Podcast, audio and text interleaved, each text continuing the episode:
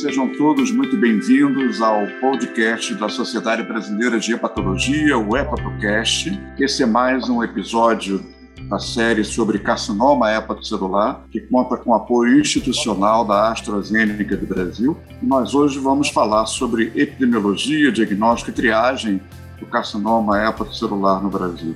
Eu sou Carlos Eduardo Brandão, professor titular da Faculdade de Medicina da Universidade Federal do Estado do Rio de Janeiro, e hoje terei a honra da companhia do professor Flair Carrilho, que é o professor titular da disciplina de gastroenterologia da Universidade de São Paulo, para falar conosco sobre esse tema tão interessante.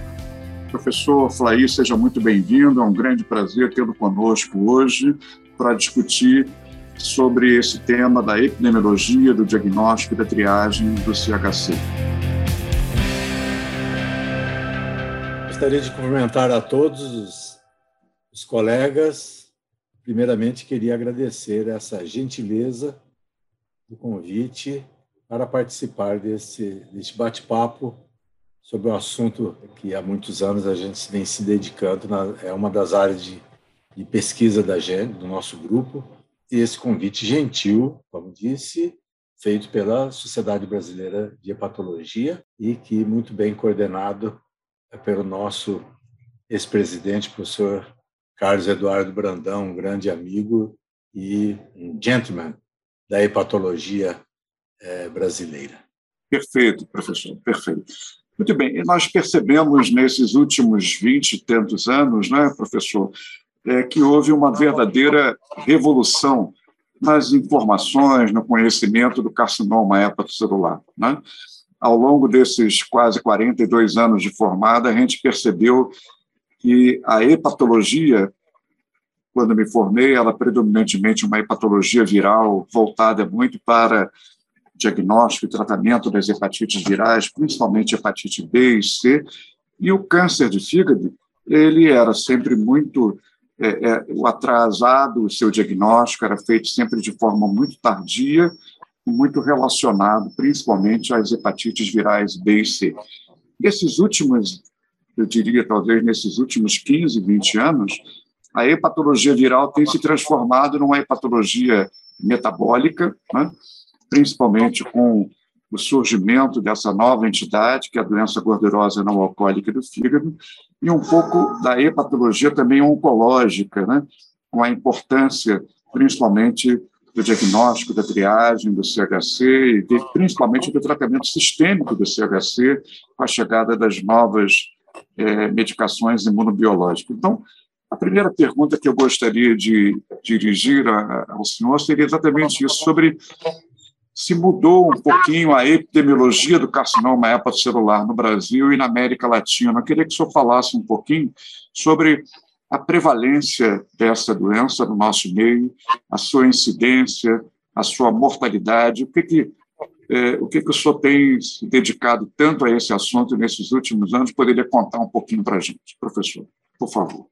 Bom, os dados na literatura é, dos principais é, bases de dados que nós temos, mostra que o carcinoma hepatocelular, que na sua maioria está associado a uma doença crônica do fígado, principalmente a cirrose hepática, é, ocupa, entre ambos os sexos, a sétima posição entre todos os cânceres. E, dentro dos cânceres do aparelho digestivo, ocupa a terceira posição, somente atrás do câncer de colo, reto e de estômago. Daí vem a do fígado, principalmente o carcinoma hepatocelular. Isso do ponto de vista de incidência e de mortalidade. Certo? Entre os homens, a, a, a, estimativa de incidência e taxa de mortalidade é, ocupa a quinta posição entre os homens e a nona posição entre as mulheres. Certo? E é interessante chamar a atenção que Incidência e mortalidade por 100 mil habitantes, estimada, as estimativas, é, na América Latina é, e no Brasil é, é, é muito semelhante, é em torno de 4,5%. Dos cânceres que aparecem no mundo estão na América Latina, ou seja, em torno de 40 mil casos por ano na América Latina de carcinoma hepatocelular. Certo? Existe um predomínio discreto mais entre o sexo masculino do que o sexo feminino, mas ah, a, a proporções de casos no Brasil, é, com relação à incidência e mortalidade, também em torno de 4,5 por 100 mil habitantes. Né? E então eu, é, é, é, é, importante, certo? Existem variações regionais, certo? E, e uma relação também com fatores de riscos etiológicos associados. Né? É, como você falou, existe aí uma, nesses próximos anos uma mudança do ponto de vista de fatores de risco, fator etiológico de risco que possa estar associado à doença hepática é, de base, né? E é, o que a gente pode ver é o seguinte: existe um predomínio atualmente é vírus C, vírus B e álcool, um pouco de aflatoxina, mas uma coisa que nós vamos poder discutir aqui também é a etiologia emergente, que é a doença hepática gordurosa não alcoólica, certo? que associada à síndrome metabólica, que para as próximas décadas vai ser o grande problema. Né? Isso aí. Eu acho que nas primeiras é, colocações que eu deveria, dentro da sua pergunta, é isso. Eu passo a palavra para você, Brandão, para a gente da. Perfeito. É. Eu acho que esse primeiro, esse primeiro ponto é importante, quer dizer, está havendo uma, uma, uma incidência ainda razoavelmente elevada, né, que você falou aí, em torno de 4,5, né, como você falou. 4,5.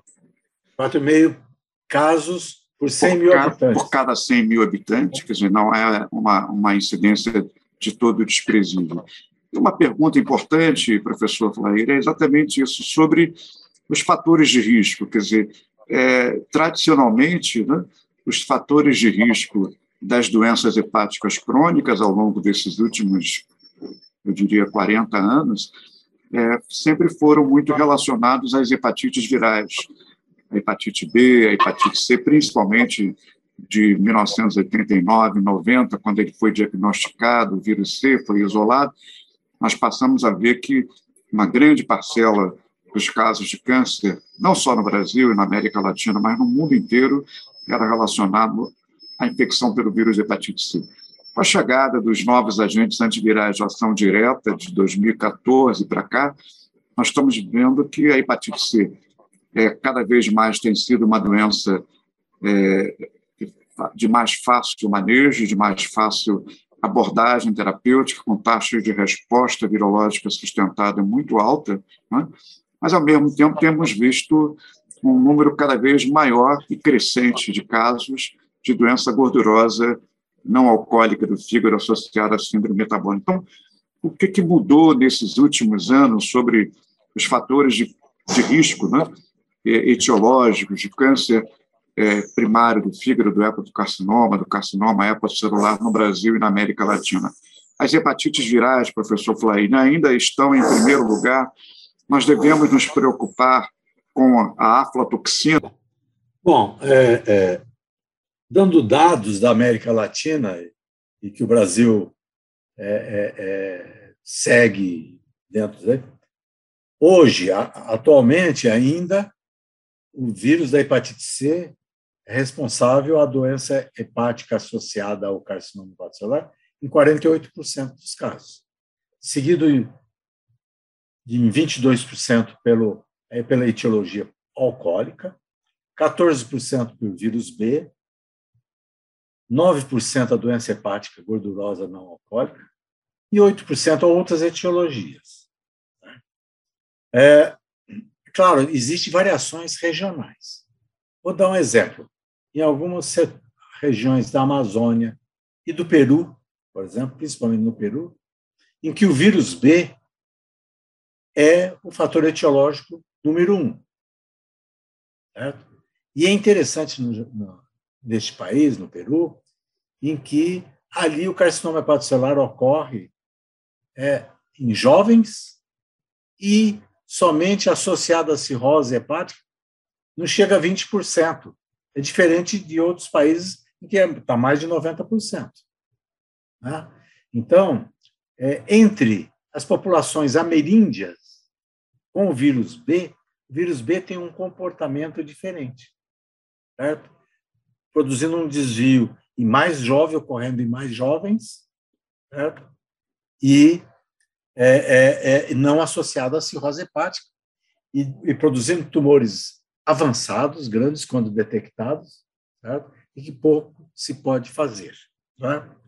É, do ponto de vista da aflatoxina, ah, estima-se, é claro, vocês sabem, todos nós sabemos que a aflatoxina é uma toxina produzida por um dos, dos fungos, que é o Aspergillus flavus, e que tem a aflatoxina tem a capacidade de produzir uma mutação no gene supressor P53, em que ele produz uma mutação, uma mutação na posição 249 da serina e que facilita aí, nessa mutação o desenvolvimento do carcinoma hepatocelular. Tá? No nosso material, aqui em São Paulo, foi corroborado por colegas do Rio Grande do Sul, da Argentina e do México, essa mutação ocorre em 28% dos casos. Bom, mas quando ocorre essa mutação, já ocorre numa fase mais tardia, que produz carcinomas bem indiferenciados, certo? são doenças mais avançadas. Bom, a aflatoxina, ela, esse fungo é produzido em condições de armazenamentos inadequados dos grãos alimentícios, tipo soja, amendoim, feijão. Grandes umidades e alto calor facilita a, a, a, o aparecimento, a contaminação dos grãos. Por isso que existe, é, ao exportar os grãos, né, o nosso país, como um celeiro de produtos agrícolas, é, ao exportar, é muito bem observado. As condições de armazenamento dos grãos têm que ser muito bem observadas, porque senão é, pode produzir aí é, detectar e não ser aceita a, mutação. Mas acredita-se que na América Latina a aflatoxina pode estar jogando um papel para a produção de carcinoma hepatocelular em 3% dos casos e muito mais quando associado ao vírus da hepatite B. Então, esses são os dados que a gente tem. É muito fácil, experimentalmente, produzir carcinoma hepatocelular experimental com aflatoxina. É muito Isso tem estudos já em, em ciências de alimento. Por exemplo, trutas, é muito fácil, é só dar uh, uh, o alimento, os grãos alimentares contaminados você produz em dias é, o carcinoma hepatocelular experimentalmente, em trutas, por exemplo. Tá? Então, esse é um exemplo. Tá? Então, acho que não sei se eu é, é, expliquei mais ou menos e dei os dados que a gente tem. Né? Então, é, é, é não se sabe os estudos no, no Peru, por exemplo, que tem vírus B e tem essa forma, existe também essas mutações certo? Que possa estar jogando algum papel.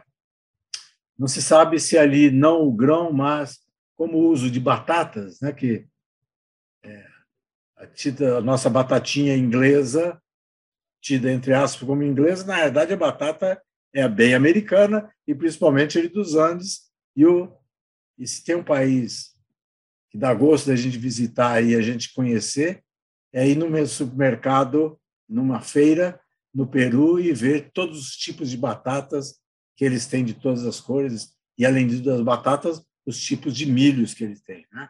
Então a possibilidade de contaminação aí possa existir, mas aí tem anos e anos atrás estudos de paçoquinhas, é, é, é, é amendoins comprados e vendidos na Avenida Paulista, isso há três décadas atrás, dezenas de teses em ciências de alimentos, mostrando que os nossos amendoins, as nossas é, paçoquinhas é, estavam contaminadas.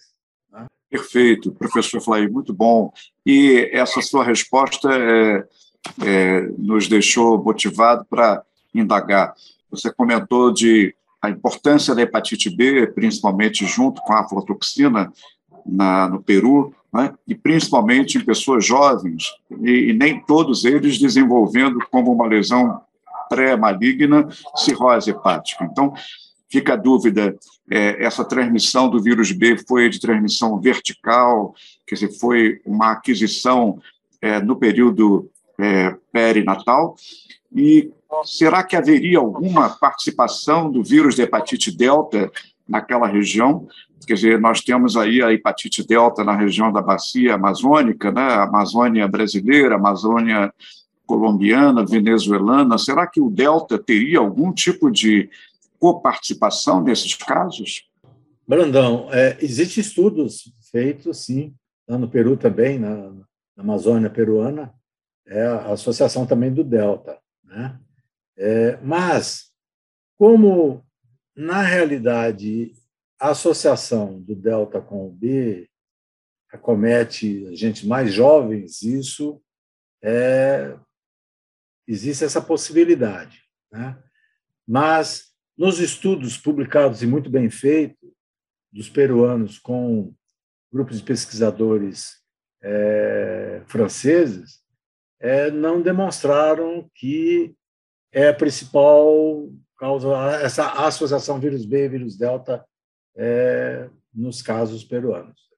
Porque não, não, não tem. Mas existe, existe essa possibilidade? Existe. Mesmo aqui na Amazônia, será que dá tempo certo? o delta e, e, e, o B, como a evolução aqui para nossa Amazônia, dá tempo para desenvolver o carcinoma hepatocelular ou ele morre antes, com a hepatite antiga, a hepatite de lábria, a hepatite é, é, é, nossa, né? A hepatite é, grave que a gente tinha com delta. Né? Então a gente não é, infelizmente, a gente não tem muitos dados assim do ponto de vista, ou felizmente, né? Perfeito, professor. Eu queria agora mudar um pouquinho para a parte da triagem do nosso carcinoma hepatocelular. Quer dizer, é, ao longo desses anos todos trabalhando na área da hepatologia, a gente aprende que o paciente que tem cirrose hepática deve ser é, vigiado, periodicamente, deve, desejavelmente a cada seis meses, e os métodos de investigação, a propedêutica de investigação diagnóstica desses pacientes deve sempre ser armada com a utilização dos métodos de imagem, da ultrassonografia e da alfa-fetoproteína. Além desses dois métodos de investigação, de surveillance, de triagem do CHC, alguma outra novidade, professor? Ou ainda continuamos muito baseados nesse binômio ultrassom e alfa-fetoproteína?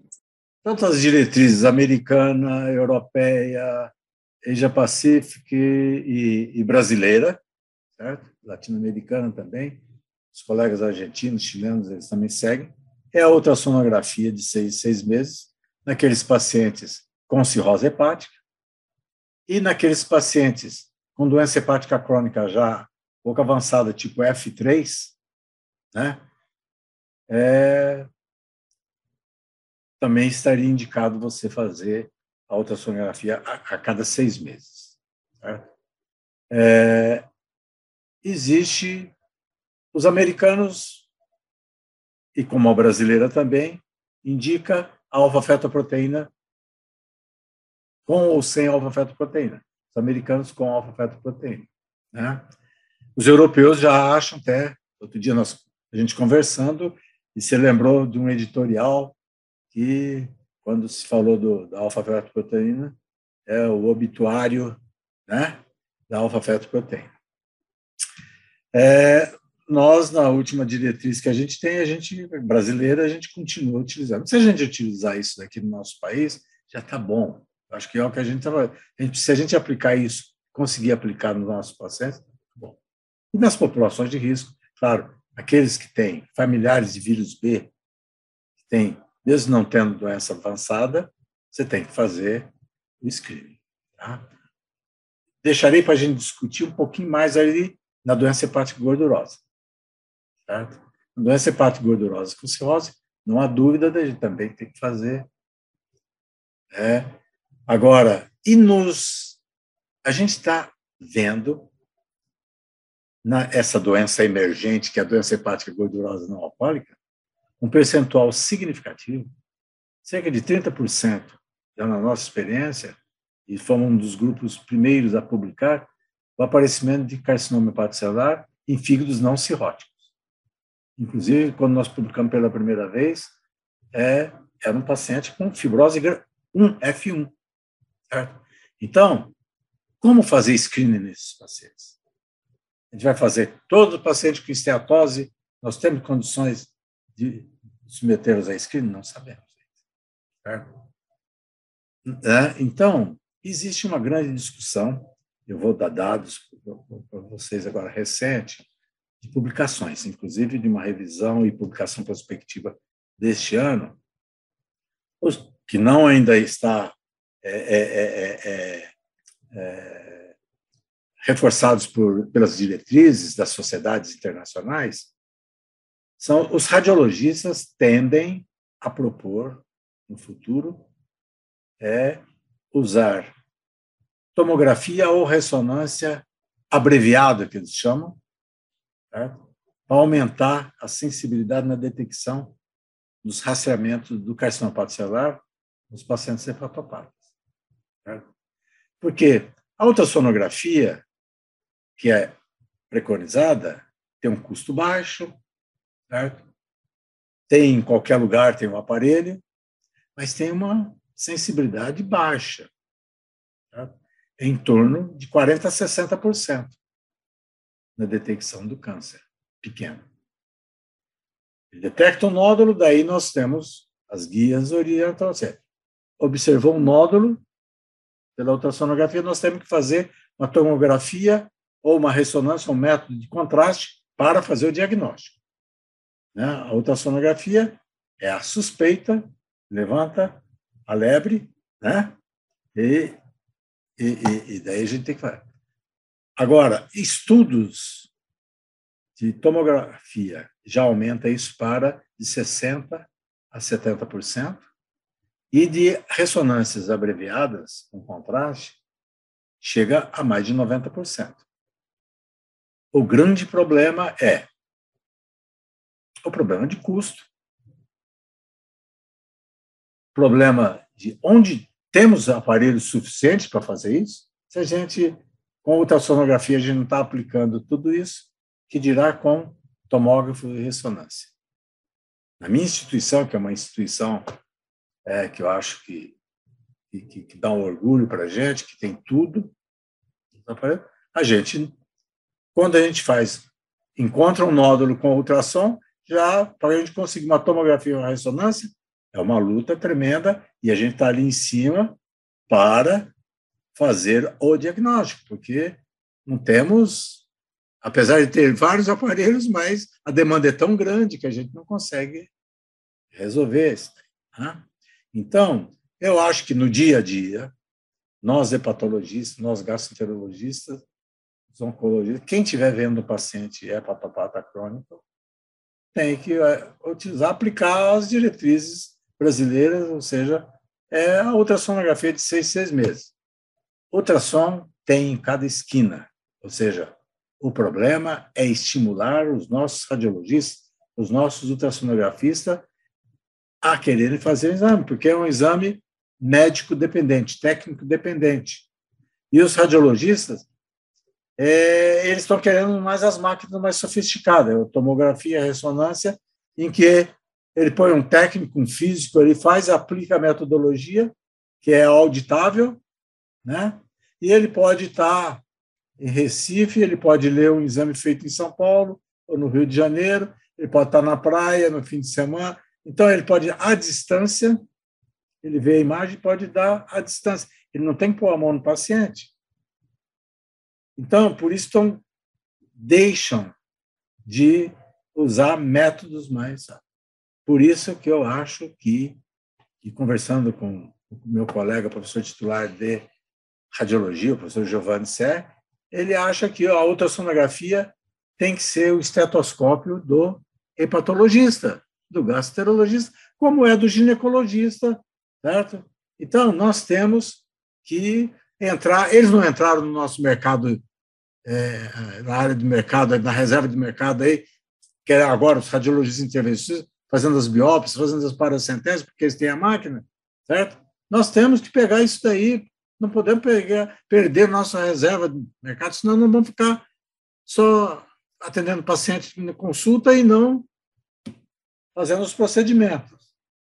Né? Perfeito. Acho que esse, esse seu, essa sua observação da importância do hepatologista ele também passar a se dedicar a fazer o procedimento da ultrassonografia, ela vai ao encontro de uma ideia que começou na nossa gestão, ainda da SBH, de é, adestrar, de qualificar o hepatologista para que ele possa também aprender a fazer a ultrassonografia. Eu tive agora, no dia 17 de maio, em São Paulo, é, com a primeira turma de hepatologistas que uma iniciativa da atual diretoria, liderada pelo professor Giovanni Faria, é, deu início ao primeiro curso de formação de ultrassonografia para hepatologistas, uma ideia que eu acho que é vitoriosa, assim como foi no passado a ideia da, da elastografia hepática itinerante. Uma palavra muito final, nós já estamos nos encaminhando para o nosso final do nosso podcast do dia de hoje. É, e acho que há duas mensagens muito importantes que o professor Flaí passou. A primeira é que o carcinoma hepatocelular, num percentual que não é desprezível de pacientes, pode incidir num fígado não cirrótico, e isso tem sido visto também muito uma doença gordurosa não alcoólica do fígado, né? e é, da importância também que ele chamou atenção é, em casos duvidosos da biópsia em que situação, professor Flair, só para finalizar, em que situação, de forma bem prática, você ainda recomendaria biópsia hepática? A gente, às vezes, conversa com colegas clínicos, outros profissionais não tão afeitos à área da hepatologia, e eles perguntam, né? Mas você não tem uma biópsia para poder confirmar o diagnóstico de CHC? E, obviamente, que nós sabemos que se nós tivermos métodos de imagem muito bem documentados, como a tomografia ou a ressonância com contraste hepatobiliar, mostrando uma lesão bem característica, com lavagem rápida, com achal, a gente pode abrir mão da biópsia hepática. Mas em que situação, de forma bem objetiva, você ainda utilizaria a realização da biópsia hepática em pacientes com suspeita de CHC? Eu, eu acho que no futuro, que não vai ser muito longe, a gente vai ter que voltar a ter, biopsiar, certo? Porque os avanços, as novas drogas, ou seja, com a caracterização molecular, né, genética molecular do tipo de carcinoma hepatocelular, a gente tem que, vai ter que ter histologia, certo? Ou com, após um explante, ou após um, uma ressecção, certo? que a gente analisando, é os perfis. Uma outra coisa que a gente. Então, a biópsia, hoje é claro que raramente utiliza, mas é, naqueles casos em que não está associado a uma, uma cirrose hepática, às vezes cabe você fazer a biópsia hepática. Tá? A outra coisa que a gente está vendo e que está sendo crescente, está sendo crescente, é o aparecimento do carcinoma hepatocelular associado ao colangiocarcinoma. As formas mistas, colangio celular e colangio, variação dos ductos.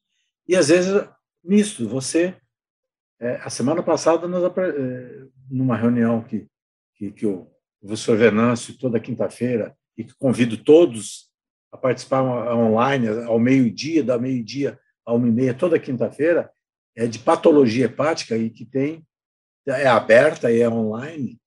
Eu convidaria todos os hepatologistas, colegas hepatologistas, a participar dessa reunião, é, que é muito importante porque o hepatologista tem que saber, tem que ter no, muita boa noção de patologia, de, de, de patologia. Então, mostrando que é, é, o grupo de a doutora Larissa de Campinas mostrou um caso interessante em que era do ponto de vista tinha alfa-fetoproteína aumentada, ou seja, e método de imagem num fígado aparentemente não cirrótico, certo? Tá bom, é um carcinoma hepatocelular. Foi para ressecção, tinha o carcinoma hepatocelular, mas tinha um componente importante de colangiocarcinoma. Então, e daí, e a conduta terapêutica? Certo?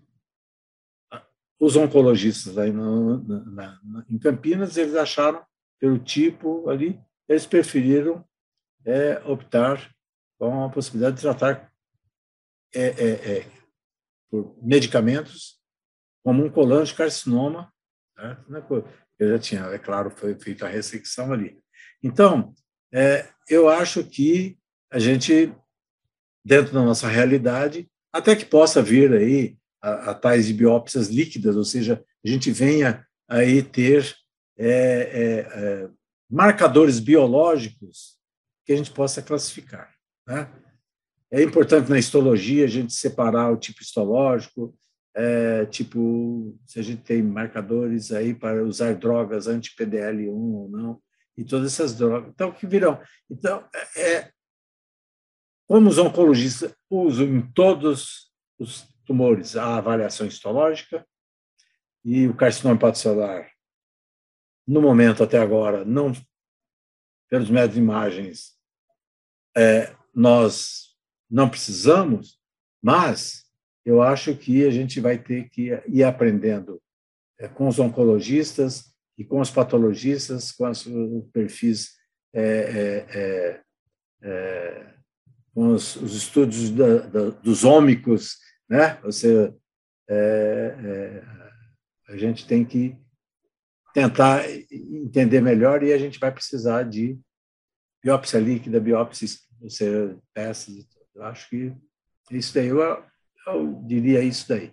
É claro, existe é, um fibro, variante, tem vários. Na última classificação, só para você ter uma ideia, carcinoma hepatocelular nós temos o convencional, o fibrolamelar, o esteato hepatítico, o tipo de células claras, o maciço, é, macrotrabecular, o esquirroso, o cromofóbico, o rico em linfócitos, ricos em neutrófilos e o misto hepatocolangiocarcinoma. Ou seja, com tanta variedade, só histologicamente na rotina, não com perfil é, é, é, é, molecular, você imagina aí o que, que a gente poder fazer um tratamento personalizado posteriormente. Essa mensagem final é fundamental, quer dizer, a biópsia cada vez mais ela vai voltar a ser valorizada, né, professor? Principalmente no futuro, quando o tratamento